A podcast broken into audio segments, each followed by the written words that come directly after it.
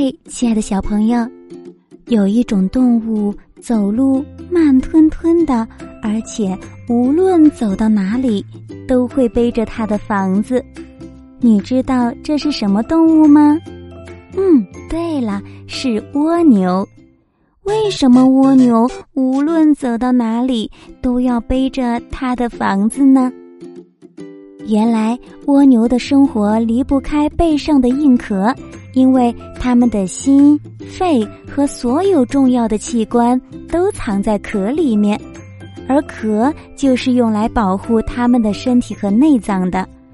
蜗牛壳能帮助蜗牛遮风避雨、躲避敌害，还能防止体内的水分过度流失，这也是蜗牛可以活下来的关键。如果谁要是把蜗牛从壳中移出，蜗牛肯定会死亡。